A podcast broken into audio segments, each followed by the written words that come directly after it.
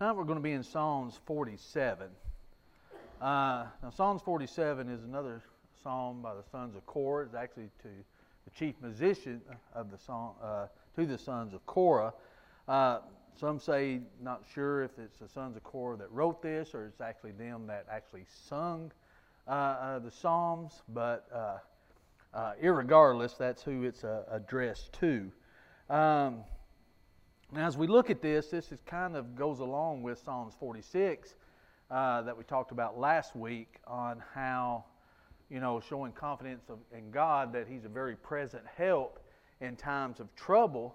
Uh, and, you know, it, it, went on to give like worst case scenarios that if, uh, uh if the mountain shake, if the earth moves, all of these things, that God is still there. Uh, and it's a great uh, I think, a great psalm for confidence in God and trust in God. And uh, I think Psalms 47 kind of continues that, but continues it in a way of, of praising God, of, okay, this is what all that God does, this is still what He does, this is how we praise Him. Uh, I think there's, there's several parts of this psalm. Uh, is a messianic psalm of, of talking about Jesus in different various ways. But also, I think it uh, talks about bringing together all the nations, particularly uh, bringing the gospel to the uh, Gentiles as well as to the Jews. Uh, but when the Jews, I would think, when they, at this time, when they were reading these Psalms and studying these Psalms, I guess they looked uh, not only just to the past, but to the present, for their present situations that they were in, looking in the past of, of what God had done, but but also, I believe, looking to the future when it comes to Jesus. And I think we could do the same thing. But let's read the first four verses. It says, Oh, clap your hands, all ye people. Shout to God with a voice of uh, triumph. For the Lord, uh, for the Lord Most High is awesome. He is a great king over all the earth. He will subdue the peoples under us and all the nations under our feet. He will choose our inheritance for us, the excellence of Jacob, whom he loves, Selah. Now, as you first read this, the psalmist, uh, it says, Clap your hands, all ye people, shout to God with a voice of triumph.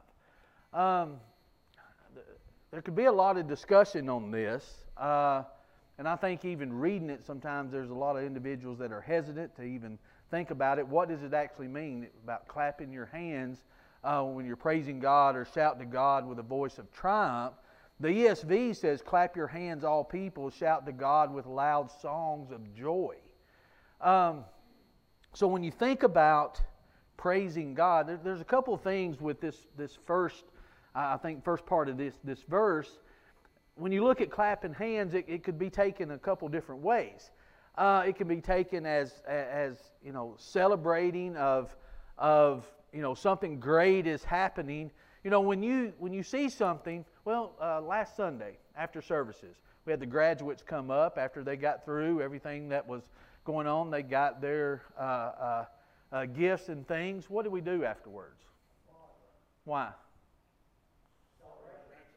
Yeah, congratulating them. You're celebrating something happy, something good was happening. If you look at it in terms of, of what he's discussing here, if you look at it going back to Psalms 46, all the things that God has done, if you look to the future where it talks about all people are bringing the Jews and the Gentiles together, you know, the Jews had, had something to celebrate with God. Look at all that He had done for them, and even bringing them out of captivity, which was probably during this time of, of, of celebrating them, or bringing them out of captivities.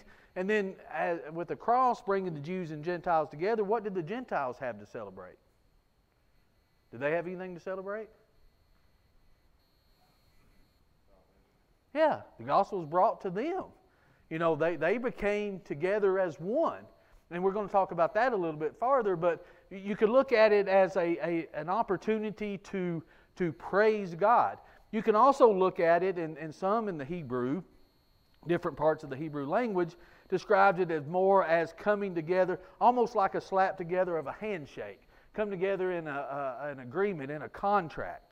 And, and if you're in agreement with God of all the things that God can do, and you're, you're, you're clapping your hands, you're coming into that agreement with God, well, that's something to celebrate because if you're on God's side, notice what He says Uh, it says, For the Lord Most High is awesome. He's a great king over all the earth. He will subdue peoples under us. So if we're in agreement with God, if we're in this contract together, He says, Okay, here's the, here's the rules for this contract. You obey these rules of this. We, we're, we're together in this covenant. Then there's something to celebrate, isn't there? There's a, there's a reason to shout. There's a reason to, to have joy. So you could look at, at clapping hands uh, a couple different ways here. I think both ways are good.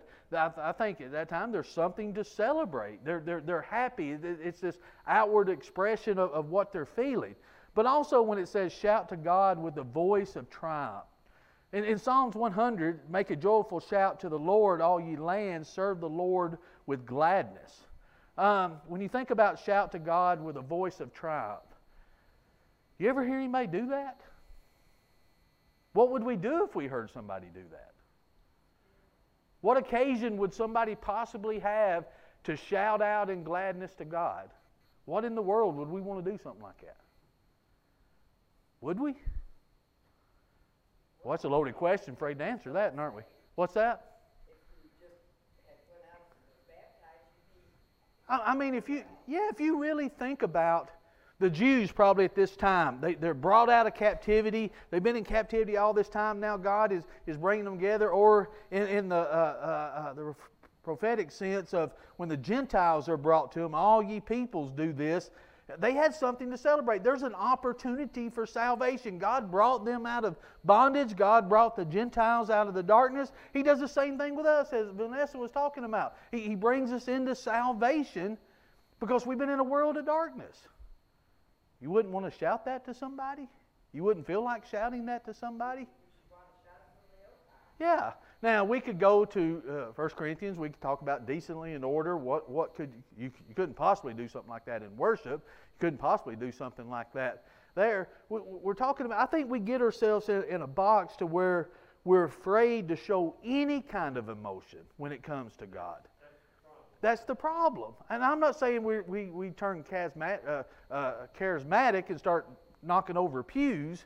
Uh, that, that's not what I'm saying. But I'm saying when we come in, at what, it, what is it? Somebody said, we don't need to look like we're baptized in pickle juice either. You know, it, it can't be like that. It's got to be something more than that. You know, we, we say you got to worship God in spirit and in truth. We, we stand firm on the, the truth part, but where's the spirit part at it? You know, it, has got to be there. We got to want to be here. It's like the joke that I'm sure I told about the old man walking up talking to a young man that never been to church there before, and he kept shouting at the preacher, Amen, preacher, you know, glory to God, preacher. He went up, What are you doing? He said, I found the Spirit of the Lord. He said, Well, you didn't find it here? Hush. You know, I, I think that's how we feel sometimes, isn't it? You know, you didn't find the Spirit of God here. You go somewhere else if you want that. Again, I'm not, I'm not trying to say we need to start just screaming from the rooftops and, and, and jumping into pews during worship, but we ought to be glad, like the psalmist said, Make a joyful shout to the Lord, all you lands. Serve the Lord with gladness. We ought to be glad that we're here. How many people are glad you're here tonight? Why are you here tonight? If, if I was to go around the room and I was to say, Why are you here tonight? Is it because tradition? Is it because somebody made you come? Is it because you're afraid somebody's going to see a car in the driveway when they drive by your house and it's not there? You know, I'm like that when we have our service on Tuesday night. I don't go anywhere on Wednesday night. I won't be seeing Walmart on Wednesday night. People think I ain't Bible study. So on Tuesday, when we have our service on Tuesday night during Thanksgiving week, I stay home Wednesday night. I don't go nowhere else. You know, unless I go to services somewhere else. I don't want nobody to see me out. They think I didn't go Bible class. So, I mean, really, if we really, if we really ask ourselves on Sundays and Wednesdays and Sunday nights, why am I here? What choice did I make the choice to come, and why did I make that choice? You know, you go to church on Sunday and everybody's together, and then the week gets a little heavy, and you think, this is uplifting, this is bringing us together. It is. I mean, I'll be first to admit, most Wednesday nights, I'm like, it's been a long week. You know, Blake and I were just talking about it. It seemed like it's been a long month. It seemed like May's gone on for a year. You know, ever. I mean, we, we don't feel like, a lot of times we may not feel like being here. Yeah.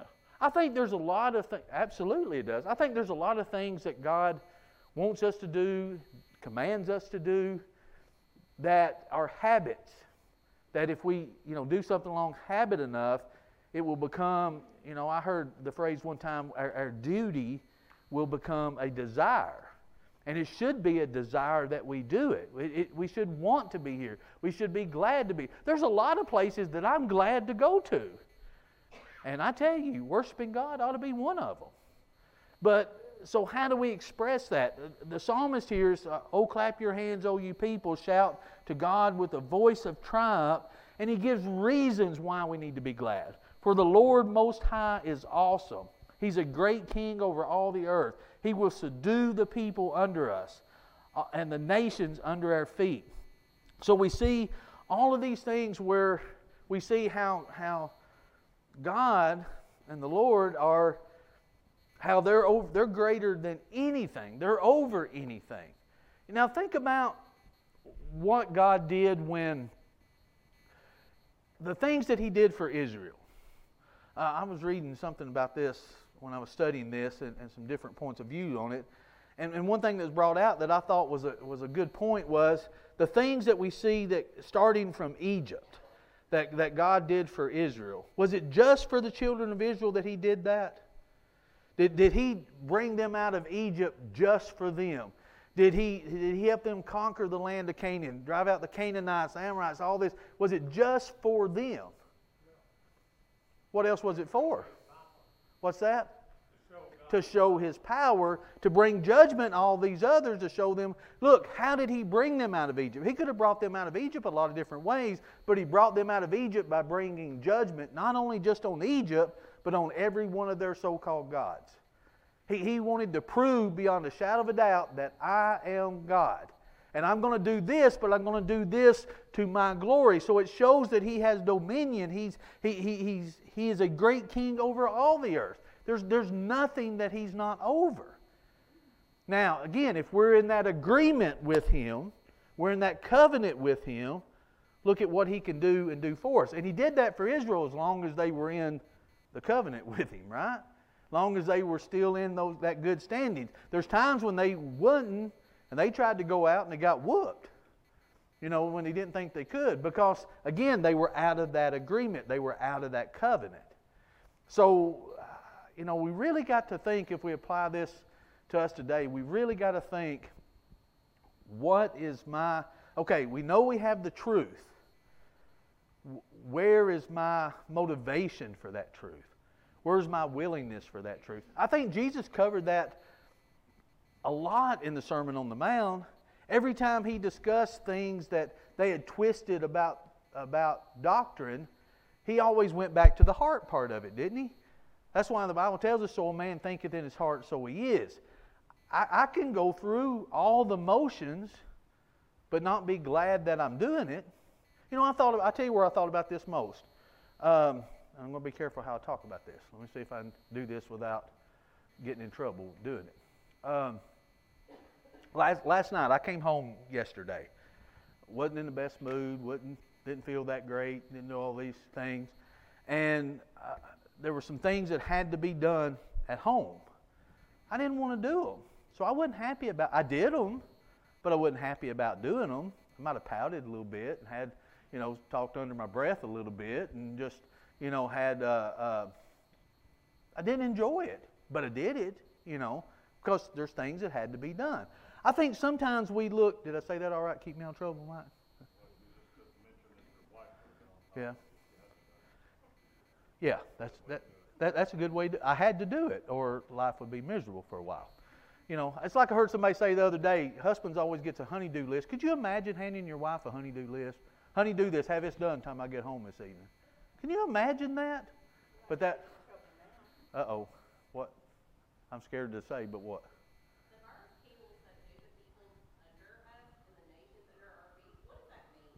I think he's talking about going back in context specifically with Israel as long as they were in the in the covenant relationship with them. Uh, anyone that they came up against, because he goes on and talks more specifically in verse 5 about the Lord going up with a shout, and I think it refers back to them, the ark going before them and God leading the way. And every time he did that, they subdued whatever nation they came across.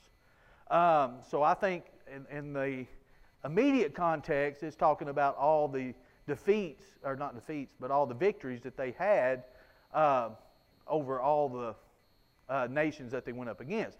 But I think in the more broader sense of what Jesus did, he subdued all. He subdued all by his death and resurrection. So he over anything, any power, any nation, which was, would be any earthly king that would have, and ultimately Satan, which is the ruler of this world, that he subdues all of that. So I think in the immediate context, it's talking about the nations uh, that Israel went up against, but the more broader sense, all, all the earth. That makes sense?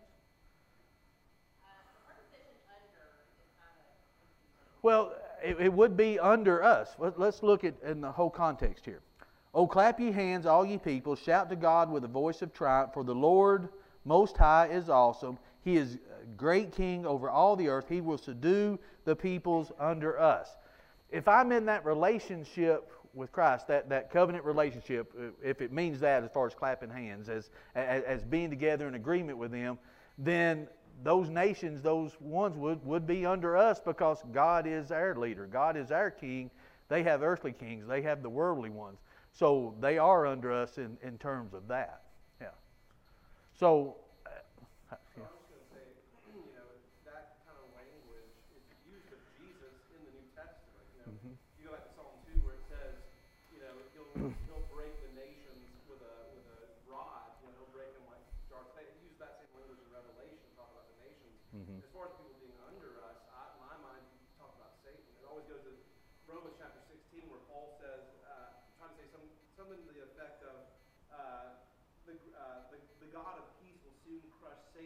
under you, under you know, and, yeah. and I think that's hard for us as Christians in our context. We we want to be peacekeepers. We want to be people of peace, and God just kind of peacefully carry us through.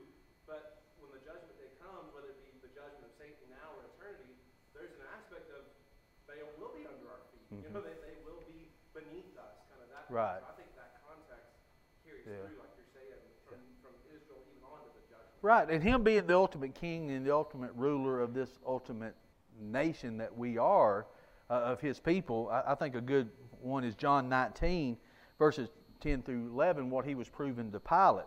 Then Pilate said to him, Are you not speaking to me? Do you not know that I that I have power to crucify you and power to release you? So so Pilate is telling Jesus, You're not even talking to me. Don't you realize who I am? Don't you realize the power that I have over you? And notice what Jesus says to him. You could have no power at all against me unless it has been given you from above. Therefore, the one who delivered me to you has the greater sin.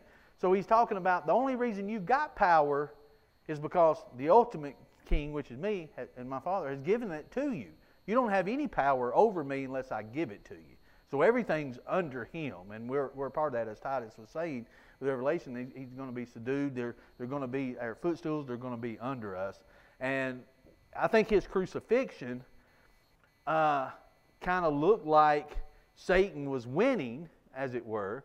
That, okay, I, am going to have the Son of God killed here, and he's using all of these uh, uh, uh, uh, angels of darkness to do it through, whether it's through Pilate, whether it's through the high priest, whether whoever it is, and they're act, they're, they seem like and have this feeling like, oh, I, look what I'm doing to you. I, have got you uh, uh, bound up. I, I, we're scourging you. We're doing all this, and you're not even going to speak and defend yourself. I've got the power to release you. Won't you say something to me? Is what Pilate is saying, and he's wanting to. He's he's wanting to get out of it, I think, and, and wanting to release him. But Jesus said, "You don't have any power unless I give it to you."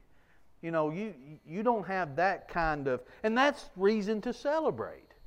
You know, just like we talked about last week, if the worst case scenario, as, as the psalmist described, happened, God is still God and we still serve Him.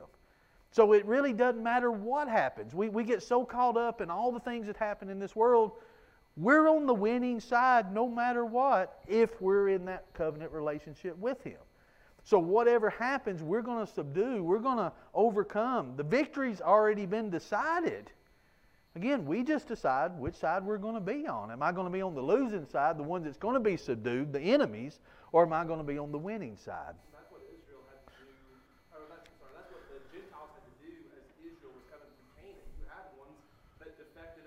yeah. because they saw what was happening. Rahab saw what was happening. She said, "Well, there's yeah. no way I'm going to be on Jericho's side. You know, yeah, I'm going to go join with them." And so it's the, it's been yeah. the same always. You oh, know, oh yeah, it's always been the division of sides. And the question is, where are you going to yeah. align? And, and, even that to me is a good example of, of trusting in God that He has the power, you know, of knocking down the walls of Jericho. But remember what they had to do? They had to stay in.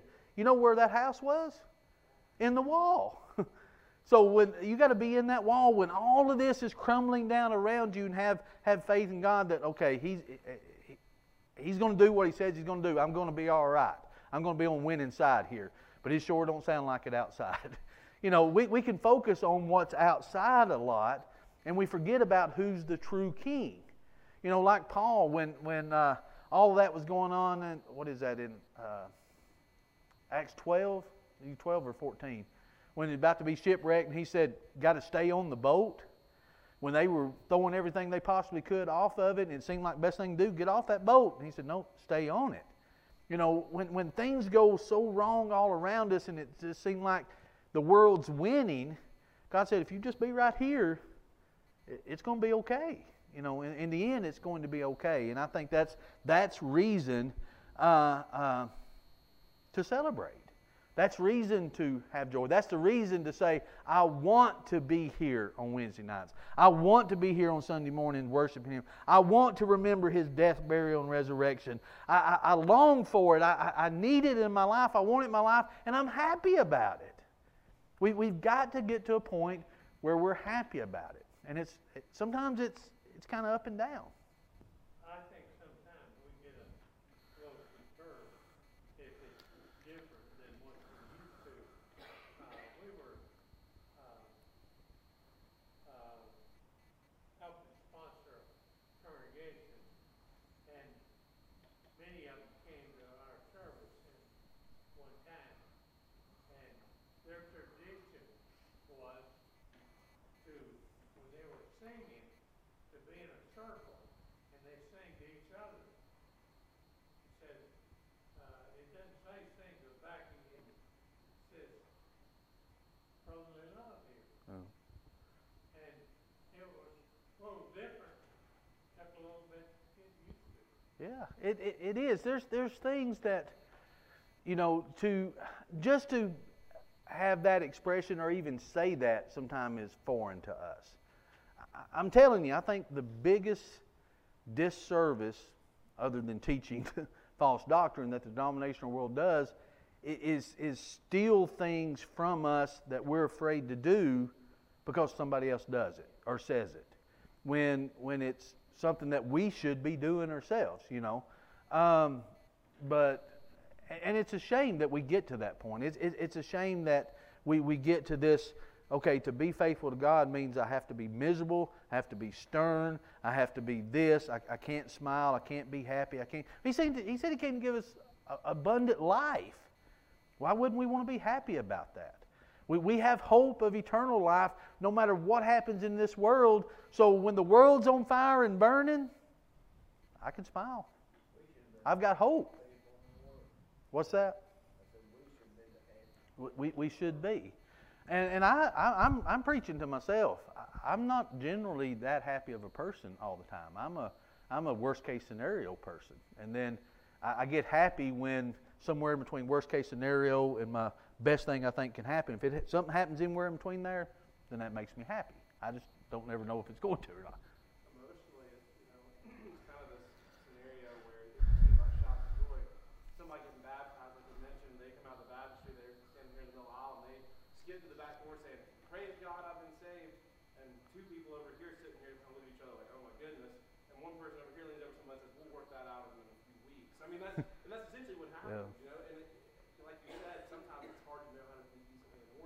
Yeah. it's scary to think we have that fire and joy when we first obey God, and just that danger of slowly losing it, you know, or Yeah. having it beaten out of us, kind of. In a way. I tell you, the first time that I experienced that in, in some form is I- was standing up with the invitation, and I was standing up with a congregation, and, and the uh, guy that was over here on the right that never had been there before, he's on front pew. When the invitation song started doing, he, he went like this, had head down. I thought he was ready, so I thought he wanted me. So I went over there, and I realized it didn't have nothing to do with me. He was he was praying and doing some other thing, just had his hand up. So I just walked back to the center, just kept on with the invitation. Of course, everybody was looking at him. So I go back and I'm, I'm shaking hands after the service. And probably the first 10, 15 people walk by, what are you going to do about that? What are you going to do about that? I said, do about what? He raised his hand. Yeah. Well, next time I'll be sure to go over there and tackle him to the ground and drag him out, you know, when they do it. Am I saying it's okay to do it? I'm saying he didn't know right away. But what bothered me so bad that it tore everybody else up so bad that they couldn't focus on what they were doing because his arm went from here to here. And evidently that, that made everything. They wasn't, their mind wasn't where it needed to be. Yeah, and it's and like I say, I'm not talking about we need to go charismatic and we need to be. I'm not talking about any of that. Don't don't jump ahead of me and and and say and think something I'm not. But that that our mentality is okay. Uh, you know, don't. I don't know what I'm trying to say. It just. I think we don't need to get so excited. We get excited about the wrong things when we need to be get excited about God. I guess that's the best way to put it. You didn't get loud, you didn't get rowdy. Oh, he didn't say a word to me uh, at all. Uh, oh, uh, yeah, pretty much everybody in the congregation. Yeah. And, and, and by me to extent, it made me uncomfortable. It made me uncomfortable that he did it, and I walked over there, and he, he wasn't raising his hand for me to walk over there, so that made me uncomfortable. I was a little embarrassed by it. Then it made me uncomfortable because we stand on the invitation song, and uh, the song leader was here, and I was here, but everybody was looking there. And we might as well stop. I, I told song leader afterwards, I said, you should just quit singing. I said, wasn't nobody going to come forward now because they wouldn't pay no attention to that. You know, it's just that we get here, I, I- think, and that's one thing I like about the Psalms, especially through the, the Psalms, were, were the ones that David wrote and, and even the ones we're even studying now. It, it shows that, and we're even afraid to say this, this phrase, this, this personal connection with God. And, and what David had, he realized, okay, my purpose here, even though I don't make the right decisions, and he owned up to it, he said, I'm in a pit, and, and he has to reach down and bring me up out of that pit. But he had enough connection with God to, one, be honest with himself and know he got himself in a pit, but two, enough confidence that God's going to get him out of it. That if he just turns back and gets back in that right covenant, that right relationship with God, that's something to be happy about.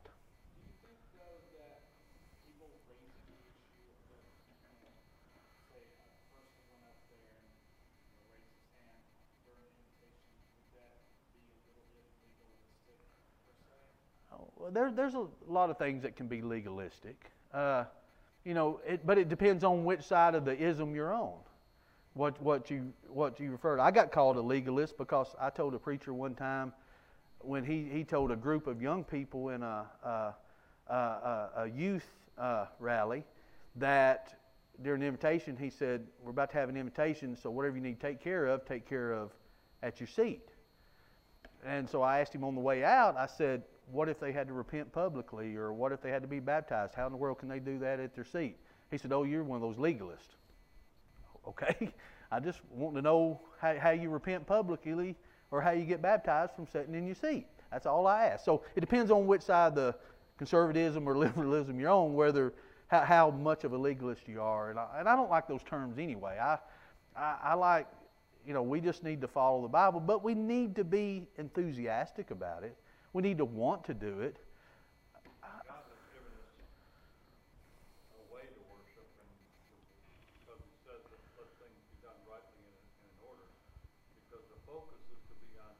On Him, Him. not upon us. Right. But our joy can still be expressed in the way that we worship Him. I mean, you know, if we sit back and we just kind of meander through the through the service, then we're not expressing any of the Spirit. If I have my whole heart into it, and I'm worshiping Him rightly the way He says, and not bringing attention to myself, putting it upon Him, because that's why we gather here to take this Lord's Supper, to put the attention on Him. And when I walk out that door, and I'm expressing my joy and happiness over being His child, then I'm doing the right thing. Yeah, it, it, it's. I think it's even more about thankfulness. Look at what you've done for me. Here's what I'm doing for you. You know, it's. Uh, but anyway, enough, enough about that, I guess. But uh, uh, I can get on the soapbox sometimes. But it just comes down to, and God knows. God knows when I'm singing praises to Him if my heart's in it. He knows when I'm studying, when I'm praying. He knows if I'm in it to be seen by other people or if I'm in it to be, you know, uh, uh, for Him, you know. And, and again, you can go to two different extremes on either way and both be wrong. I, don't have enough enthusiasm, or I can have too much where it's all about me, and then both of them lose your, your worship in vain. It's will worship when it just becomes about you. Um, but we got to remember there is a reason to be happy. There is a reason to have joy, and, and we should have that when uh, when we think about God and, and praise Him. Um, let's see. Look at let's look at verse five. We're going to move on here. Uh, God has gone up with a shout, the Lord with the sound of the trumpet. Now, here in verse 5, we, we read that God has ascended with a shout. This, I think this is likely reference to uh, uh, God, especially in that immediate context of the ark going before them, or, or even uh, what Israel had to follow, remember, coming out of Egypt, of God guiding them. They're, they're, they're rising up. In Numbers uh, 10, 34 through 36. Did I put that on there? Okay.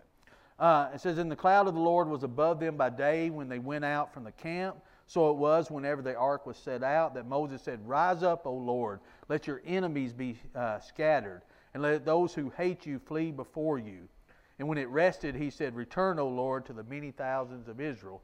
So it's in a, a couple things here. In the immediate context, I think it's talking about how, how God led them each time and how the enemies could see that God went before him. But you also look at how uh, Jesus' ascension, when, when he came, he came in this humble manner, in this, this lowly manner. But as he ascended, that was showing here's what I done, here's what I conquered. I conquered death, I, I conquered these things because I, I was raised from the dead. Here's what's awaiting you. So there's this great shout, there's this great victory, this you know, when, when they talked about a trumpet, that's the, the sound of victory, isn't it? You, you blew the trumpet when you were charging, you drew, blew the trumpet when you, you had victory, and that's what they're, uh, they're seeing here. Let's look at verses 6 through 9. It says, Sing praises to God, sing praises. Sing praises to our King, sing praises. For God is the King of all the earth. Sing praises with understanding. God reigns over the nation. God sits on his holy throne. Um, the psalmist calls upon the people, what is it, some five times here to sing to the Lord, sing praises to God. The reason for this call, I think, is because uh, there's a reason to sing, again, to be happy, to shout, to sing, because God is the ultimate king. You know, you had these, especially when, when kings were uh, uh, anointed, when kings would have their inauguration, when you know the, the nation would celebrate this king of how happy they are and how, how glorious it was, because here's what the king's going to do for them. God is greater than that. You know, he, He's more than what that is. You take all of that together, God's greater than what that is. You know, that, that's something to sing praises. You know, somebody go through a tragedy and they, they're, they're singing hymns, they're singing songs of God. Why, why are you singing? Because there, there's something better than this. This world is not all that there is. There, there's something greater. And because there's something greater, there's something to sing about. Have you ever, you ever started singing, uh, just started singing hymns, uh, and it make you feel better? Improve your mood? You know, to, to think about... Uh, Again, what God has done, what He continues to do. Again, it, it goes back to our total dependence upon Him. We, we don't have anything without Him. You know, you think about the monarch of a king, uh, you know, the, the, the, the ruling of a king, uh, think about him, which is greater. Bill?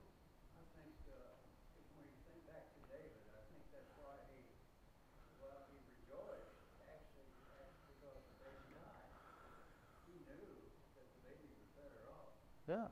So he, he rejoiced then, but before he was sad. Yeah. And uh, I think maybe that's a good example for us. Yeah. Well, there's, you know, you look at the things that we face. It doesn't mean that we're happy when we go through those things. David, look, look at what he went through when his son was dying.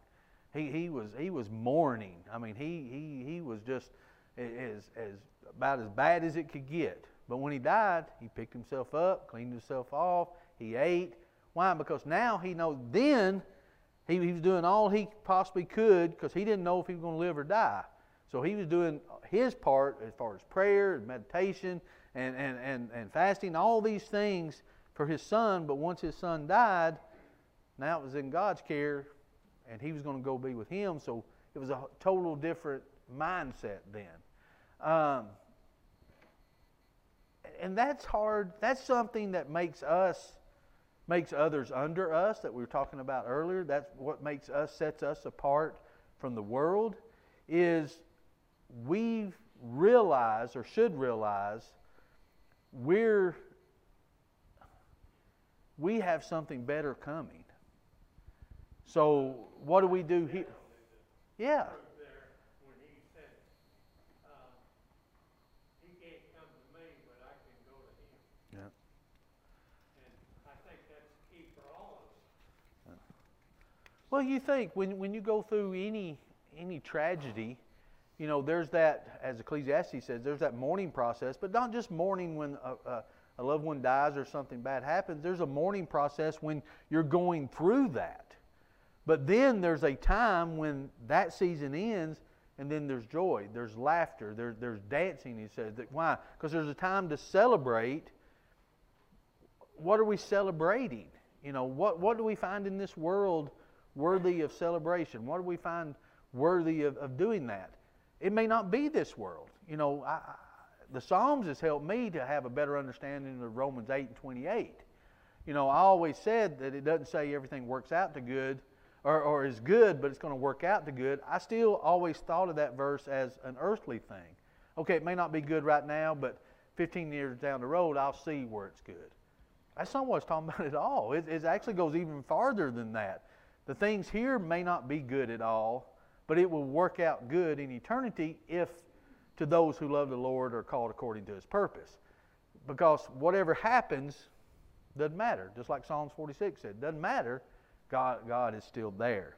And we've got to serve him as, as that. Um, let's see, I, I flipped through pages and pages, and now I don't know where I'm at. Verse 9.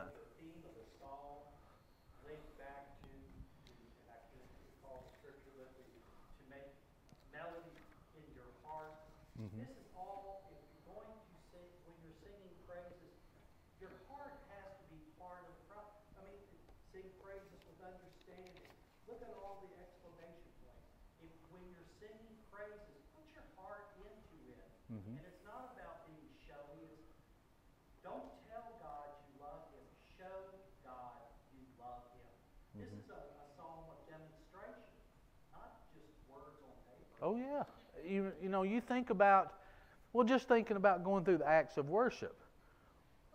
You know, what part do we think we can just kind of muddle through and just sit here and not be a part of? You know, well, it's all right just sit here and not sing. I don't sound good anyway. He didn't tell me how to sound good. It sounds good to him if I'm doing what he says to do. It may not sound good to the person beside me, but I'm not I'm not singing praises to them. I'm teaching and admonishing them, but I'm not singing praises to them. So it, it's not a matter of who sits in front of me, who sits behind me. You know, I, I I've watched, I've seen Bill turn his hearing aid down when I'm singing behind him. I, I've seen him reach up there. You know, I first thought, well, he's adjusting it for something, but I've realized I'm singing right behind him, so I know why he is adjusting it. yeah. but uh, I don't know if you were or not, but I assumed you were. But I would. I'd turn it down on me. Um, but I'm not. I'm not singing to the persons around me. I'm singing to God. Now, so in, in knowing that, I, I should have that right attitude in doing it and sing praises to Him. It sounds good. It's, it's like that, as John says all the time, it's that sweet aroma to God. You know, God, that's what God wants. That, that's what He desires. That's what He said to do. So for me to say, well, I can't really do that, He told me I could, and I should, and I will. So, you know, it comes back to why you're doing it. Is it from the heart? I can do all of that and leave here, and as, like I said, my worship not be acceptable to God because it doesn't come from the heart. Uh, we've got to make sure our, our, our heart is in it. Uh, I, I could remember changing my lesson in India one time because of that. And I, I mean, I, I thought I did. I hammered it. Boy, I shook it off the corn, off the cob with, to this congregation because they were taking off their shoes. They were doing all this at this one congregation in India, and they were going through all these little things. And I thought they're putting too much emphasis on this building, you know. And boy, I just hammered that. I, I'll never forget. It was uh, Cheney that was with me, that was interpreting, and he he was just looking at me like I was nuts. I said, "What's wrong?" He said, "I don't know what you're doing." And I said, "They're putting emphasis on the building." He said, "No, they're not." He said, "They're leaving all their worldly cares outside." And all they want to do is worship God. Any any possessions they had, any thoughts that they had, they're just that's their way of of, of taking all the world out, and it's all about God right now. I felt about that high. I thought, how in the world could I jump to that kind of conclusion? You know, but that's what it seemed like to me that they were.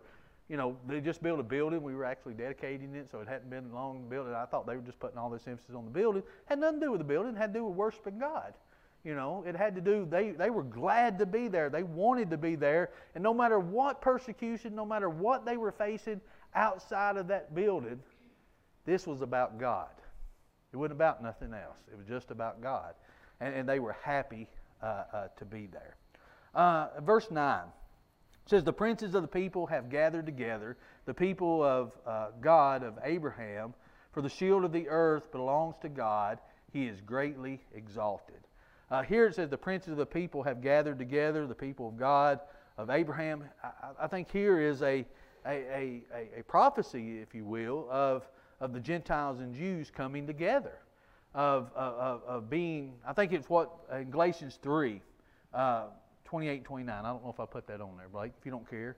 Um, I actually thought about this last minute. Uh, Galatians 3 28 29 says, There is neither Jew nor Greek, there is neither slave nor free, there is neither male nor female, for you are all one in Christ Jesus. And if you are, one, are Christ, then you are Abraham's seed and heirs according to the promise. Here it is again, this, this great blessing of all nations have that opportunity of coming together, both Jew and Gentile, come together as one to serve this great king. And again, it's something to be uh, celebrated and something to, uh, to really be a part of. I appreciate you listening, appreciate you indulging me.